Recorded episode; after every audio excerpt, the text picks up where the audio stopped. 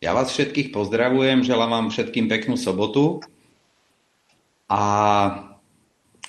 ja dúfam, že sa teda naplní to, o čo sa modlil eh, Marek v tej úvodnej modlitbe, um, že to, čo som si vlastne pripravil, že skutočne eh, bude aktuálne pre všetkých nás, pretože najprv to, čo budem hovoriť, sa stalo aktuálnym pre mňa. A to slovo, alebo to, o čo sa chcem s vami podeliť, tak eh, najprv povzbudilo mňa, keď som eh, listoval písmom a keď som premýšľal vlastne nad tou situáciou a nad tým, čo okolo seba, okolo seba vidíme.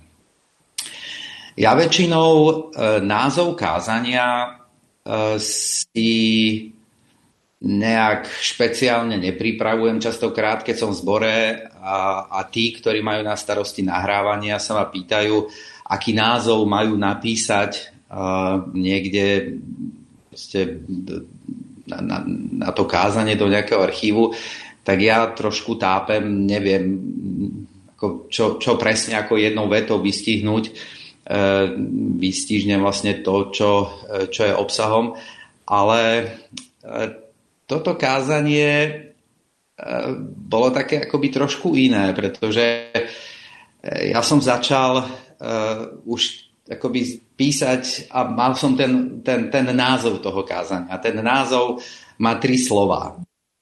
Čísla, čísla, čísla.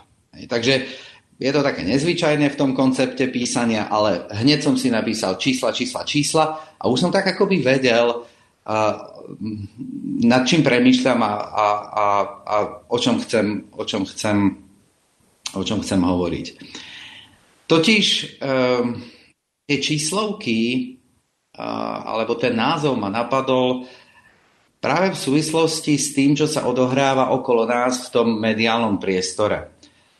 Totiž už dávno uh, sme nezaznamenali taký dlhodobý tlak v rámci toho verejného priestoru, a myslím teraz média, internet, noviny, správy, už dávno sme nezaznamenali taký tlak čísel, také množstvo čísel, aké na nás dolieha teraz v období pandémie. E, niektoré spravodajské televízie alebo internetové portály majú dokonca trvalo počas vysielania na obrazovke zverejnené štatistické údaje. Samozrejme o počte nakazených, zomrelých, vyliečených e, doma a aj vo svete.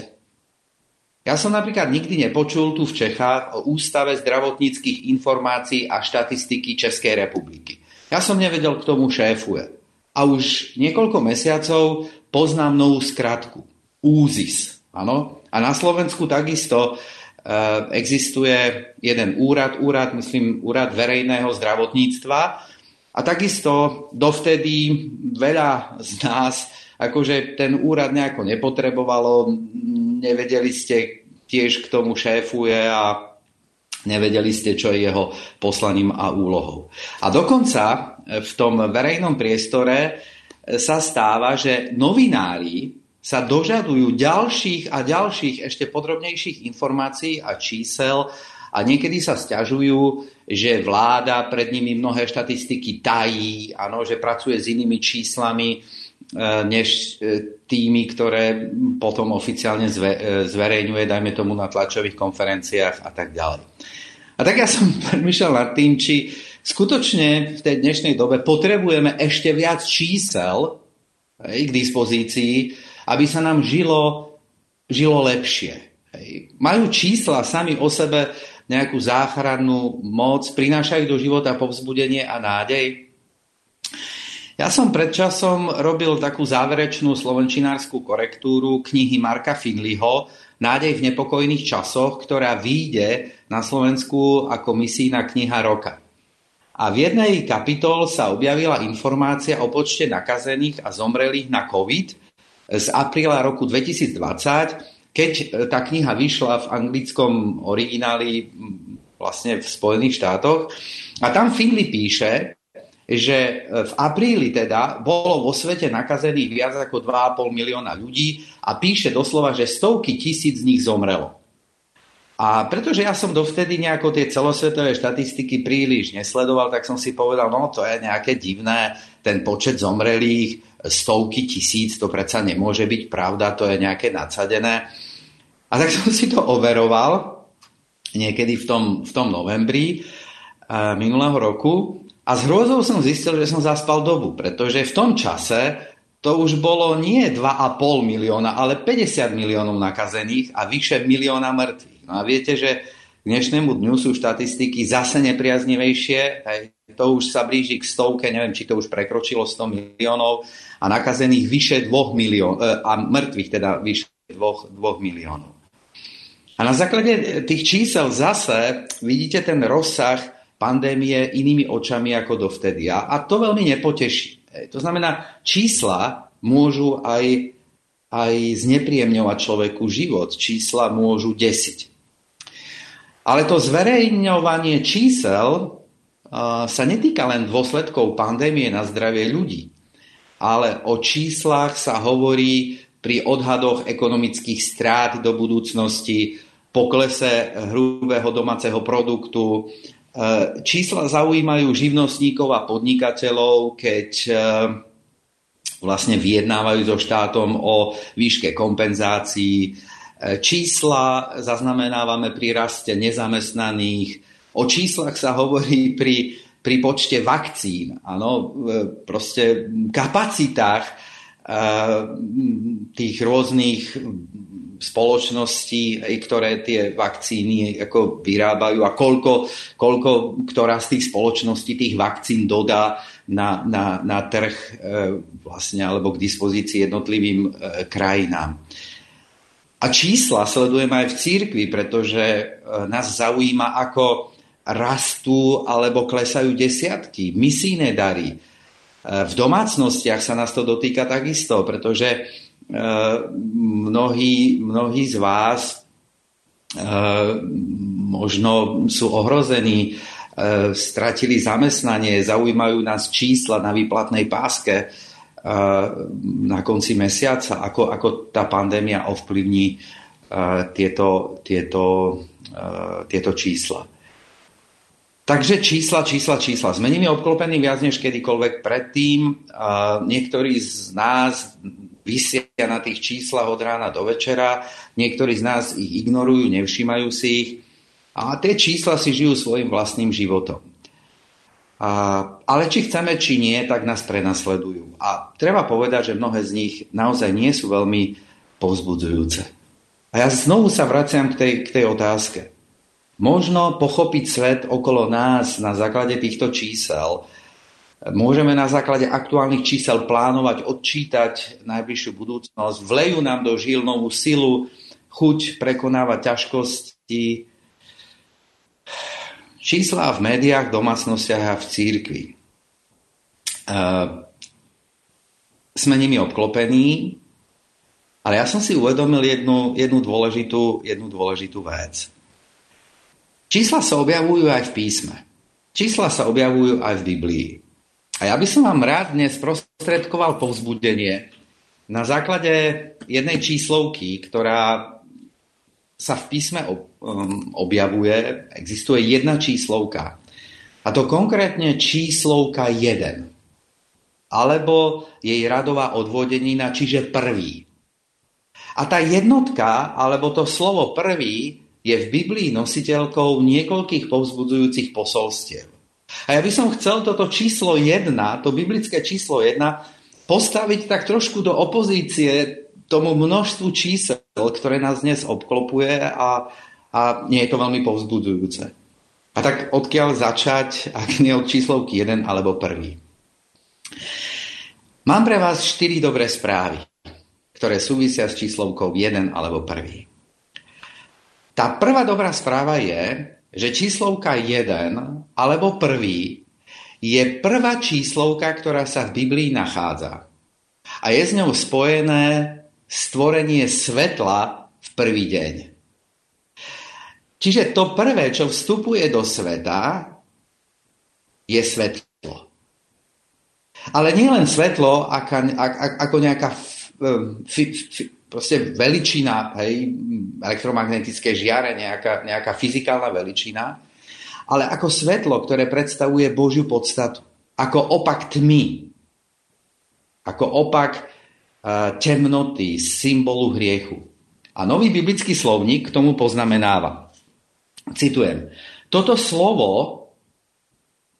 teda svetlo, sa používa v súvislosti s radosťou, požehnaním a životom v protiklade k žiaľu, protivenstvu a smrti. V najstarších dobách znamenalo Božiu prítomnosť a priazeň. Opak Božieho súdu.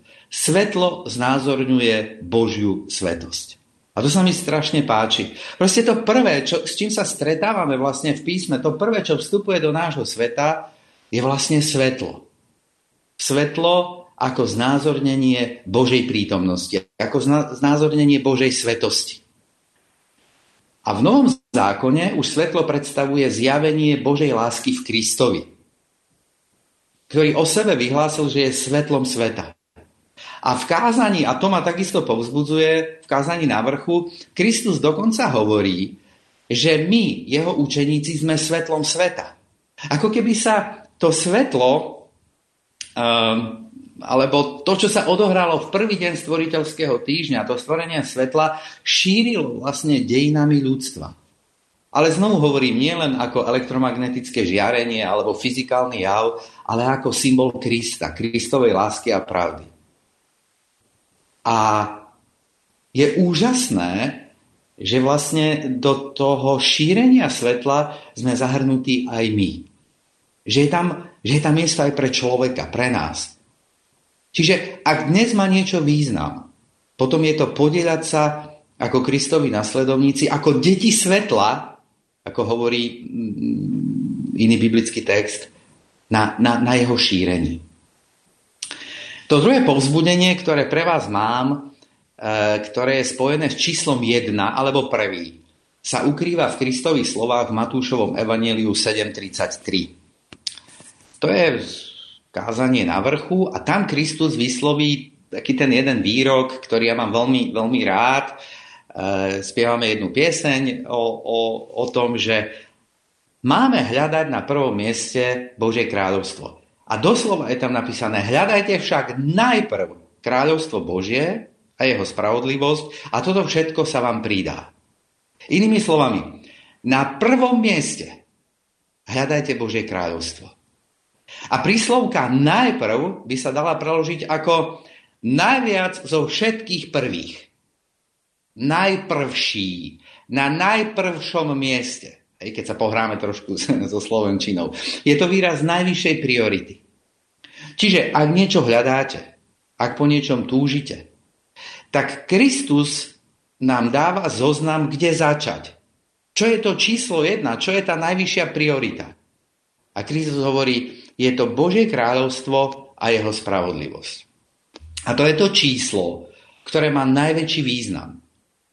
Tie štatistiky okolo nás nás môžu znepokojovať, tam sa vyskytujú rôzne čísla, rôzne grafy, ale číslo 1, to, čo má byť na prvom mieste, to je to najprv, na ktoré Kristus upriamuje našu pozornosť, je hľadanie Božieho kráľovstva a jeho spravodlivosti. A ten verš má zaujímavé pokračovanie, pretože on pokračuje vlastne Nebuďte teda ustarostení o zajtrajšok, lebo zajtrajšok sa o seba postará. Každý deň má dosť vlastného trápenia. Inak povedané, Kristus hovorí, sústrete sa na jeden deň. A znovu tá číslovka jeden. Jeden deň. Na prvom mieste Božie kráľovstvo prežívané intenzívne v ten jeden deň, ktorý sme od pána dostali ako dar. Nerobte si zbytočné starosti o to, čo bude zajtra. Pretože často sa stáva, že tá prílišná ustarostenosť o zajtrajšok nám berie chuť a radosť do života, ktorý máme žiť dnes. Sústredte sa na jeden deň. Minulosť takisto ovplyvniť nedokážeme. Čiastočne bezmocní sme aj pokiaľ ide o to, čo sa stane alebo nestane zajtra. Ale podľa Kristových slov sa dôvera v Božiu starostlivosť prejavuje práve v prítomnom okamihu. Nebuďte ustarostení o zajtrajší deň a už vôbec nie o deň minulý. To ďalšie povzbudenie, to tretie. Povedal som, že, že mám pripravené štyri. Tak to tretie, ktoré vyplýva z čísla 1, je zaznamenané v liste Efezanom a ja to, ja to prečítam.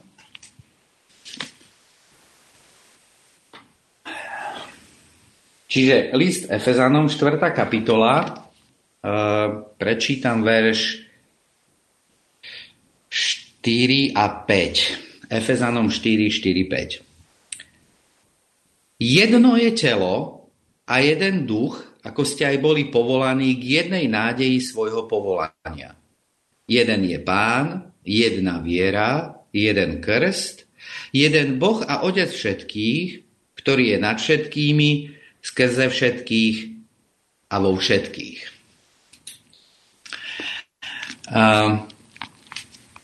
Je to pre mňa úžasné povzbudenie, ktoré vyplýva z čísla 1, ktoré sa tam opakuje 7 krát. Jedna církev, jeden duch, jedna nádej, jeden pán, jedna viera, jeden krst, jeden Boh a Otec všetkých. 7 krát 1. Ak v kázaní na vrchu Kristus vyzýval najprv na tom prvom mieste k hľadaniu Božieho kráľovstva, tak v liste Efezanom, z ktorého sme čítali ten text, už církev existuje ako do určitej miery taká čiastočná, viditeľná podoba toho Božieho kráľovstva. Hovorím čiastočná, nie je to totožné. Církev a Božie kráľovstvo nie je to isté. Ale Pavol už teda nevyzýva priamo k budovaniu Božieho kráľovstva, ale vyzýva k jeho udržiavaniu, k jednote v církvi. A Pavlova logika je nasledovná. Ako je jeden Boh v jednote s Kristom a s Duchom, tak jednotná by mala byť aj církev. Kristovo telo. Ale my vieme, že v zbore v Efeze to takto nefungovalo podľa toho ideálu. Pretože to pokračovanie e, apoštolovho e, listu, to, čo nasleduje po tej štvrtej kapitole, alebo po tom texte, ktorý sme čítali, napríklad verš 17. Tam, tam Pavol hovorí, Nežite už tak, ako žijú pohania v márnosti svojho zmýšľania, so zatemnenou mysľou, odsudzení Božiemu životu, Vyzlečte si starého človeka, obnovte sa duchovným zmýšľaním, odhodte lož, hovorte pravdu každý so svojím blížnym. Zlodej nech už nekradne, odhodte každé rozhorčenie, vášeň, hnev, krik a rúhanie so všetkou zlobou. Čo si myslíte, prečo to tam Apoštol Pavol napísal? My častokrát vieme o tej realite života zborov práve, a teraz ja som si to sám pre seba nazval, z takých tých dodatkov, ktoré sprevádzajú tú hlavnú teologickú tému toho listu. Povedal som schválne e, nepodstatných a dávam to do zátvoriek o tých nepodstatných dodatkoch. Pretože ono sa to objavuje ako určitá schéma v Pavlových listoch. Štruktúra tých Pavlových listov je, je postavená na tom, že to podstatné je, je to, čo je v strede. Aj to je teológia, to je riešenie určitých konkrétnych vieroučných problémov a tak ďalej.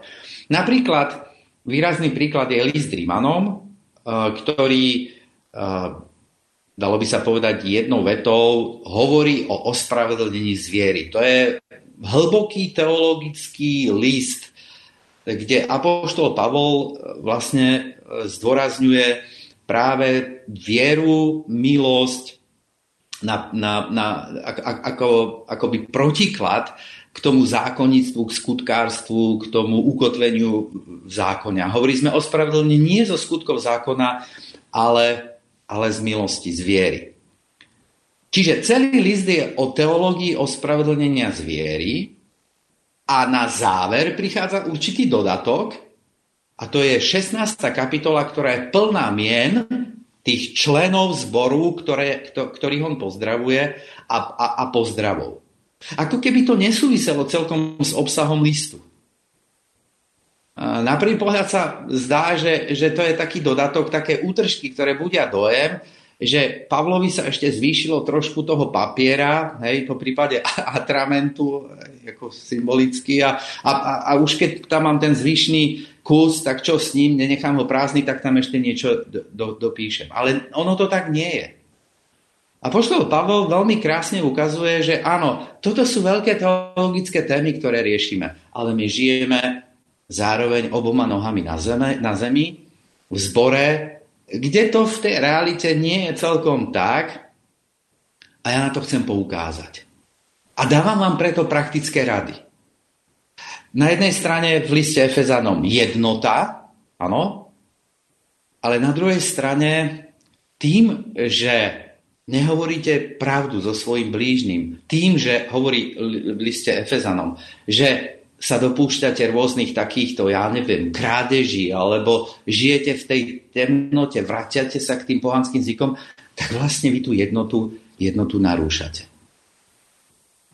Čiže som rád, že, že, že máme aj takéto konkrétne akoby dodatky uh, v tých listoch novozákonných, ktoré stále ukazujú, že ten ideál Božieho kráľovstva v tej církvi nefunguje tak, ako by mal a že by sme preto, čo si každý z nás mali, mali urobiť. A ten ľud písma proste nie je len ľud veľkých vieroučných tém, ale aj ľud tzv. nepodstatných dodatkov, ktoré by mal čítať rovnako pozorne a, a prakticky aplikovať, ako hľadať tie veľké veľké pravdy. No a to posledné povzbudenie, ktoré pramení zo slova jeden, o ktoré sa s vami chcem dnes podeliť, alebo prvý je v zjavení Jána. Začínali sme teda prvou biblickou knihou, knihou Genesis, prvou kapitolou, prvým dňom stvorenia, svetlom a končíme vlastne v zjavení Jána v poslednej knihe. A samozrejme možno niektorých z vás už napadá, čo mám na mysli, 22. kapitola 13. verš zjavenia Jána. Ja som alfa i omega. Ja som prvý i posledný. Na konci knihy Zjavenie je to už vyjadné veľmi jasne. Ja, Kristus, som prvý a posledný. Ja som začiatok dejín, ja som ich koniec. Ale ja som aj pánom toho, čo leží medzi nimi. Inými slovami, Pán udržiava kontrolu nad svetom od jeho počiatku až po koniec časov. Aj keď sa niekedy zdá, že teda síly tohto sveta odporujú jeho vôli, že ako keby sa zdalo niekedy, že sa určité veci vymknú hej, spod kontroly, že sa rútime niekam nekontrolovateľne a nevieme kam, že okolo nás vládne chaos, zmetok, taký, takých globálnych rozmerov, tak tento text ma ukľudňuje, dáva mi povzbudenie, že Kristus má veci pod kontrolou, že sa chce vrátiť a že tým dovrší svoj dobrý zámer, ktorý s každým z nás má. A pre mňa je to jedno z najväčších povzbudení. A tak mi dovolte, aby som urobil záver. Začínal som tým, že, že sám som presítený číslami a štatistikami. Že kdekoľvek zapnete akýkoľvek e, zdroj mediálny, tak sa na nás chrnú, chr, chrlia proste hrnú štatistiky. A nie sú to štatistiky a čísla príjemné. Z čísel, ktoré vidíme na tých obrazovkách, máme obavy. Ale sú aj také čísla, z ktorých obavy nemusíme mať. Naopak, nesú v sebe povzbudenie a nádej. A jedným z tých čísel je aj číslo 1, alebo prvý, ktoré som dnes vybral e, z Božieho slova z písma. Stručne zopakujem. Jeden Boh v prvý deň stvoriteľského týždňa stvorí svetlo ako fyzikálnu veličinu, ale aj ako symbol ktorým jeho jediný syn osvetlil svet aj náš život pravdou a láskou. Kristus nás potom vyzýva, aby sme pri tej jednotke zostali. Pretože to prvé, to jediné, čo máme robiť, je hľadať Božie kráľovstvo a jeho spravodlivosť. Hľadajte najprv. A k tomu pridáva nádhernú vetu o tom, že sa v živote máme sústrediť na ten jeden aktuálny deň, viac ako na včerajšok a zajtrajšok.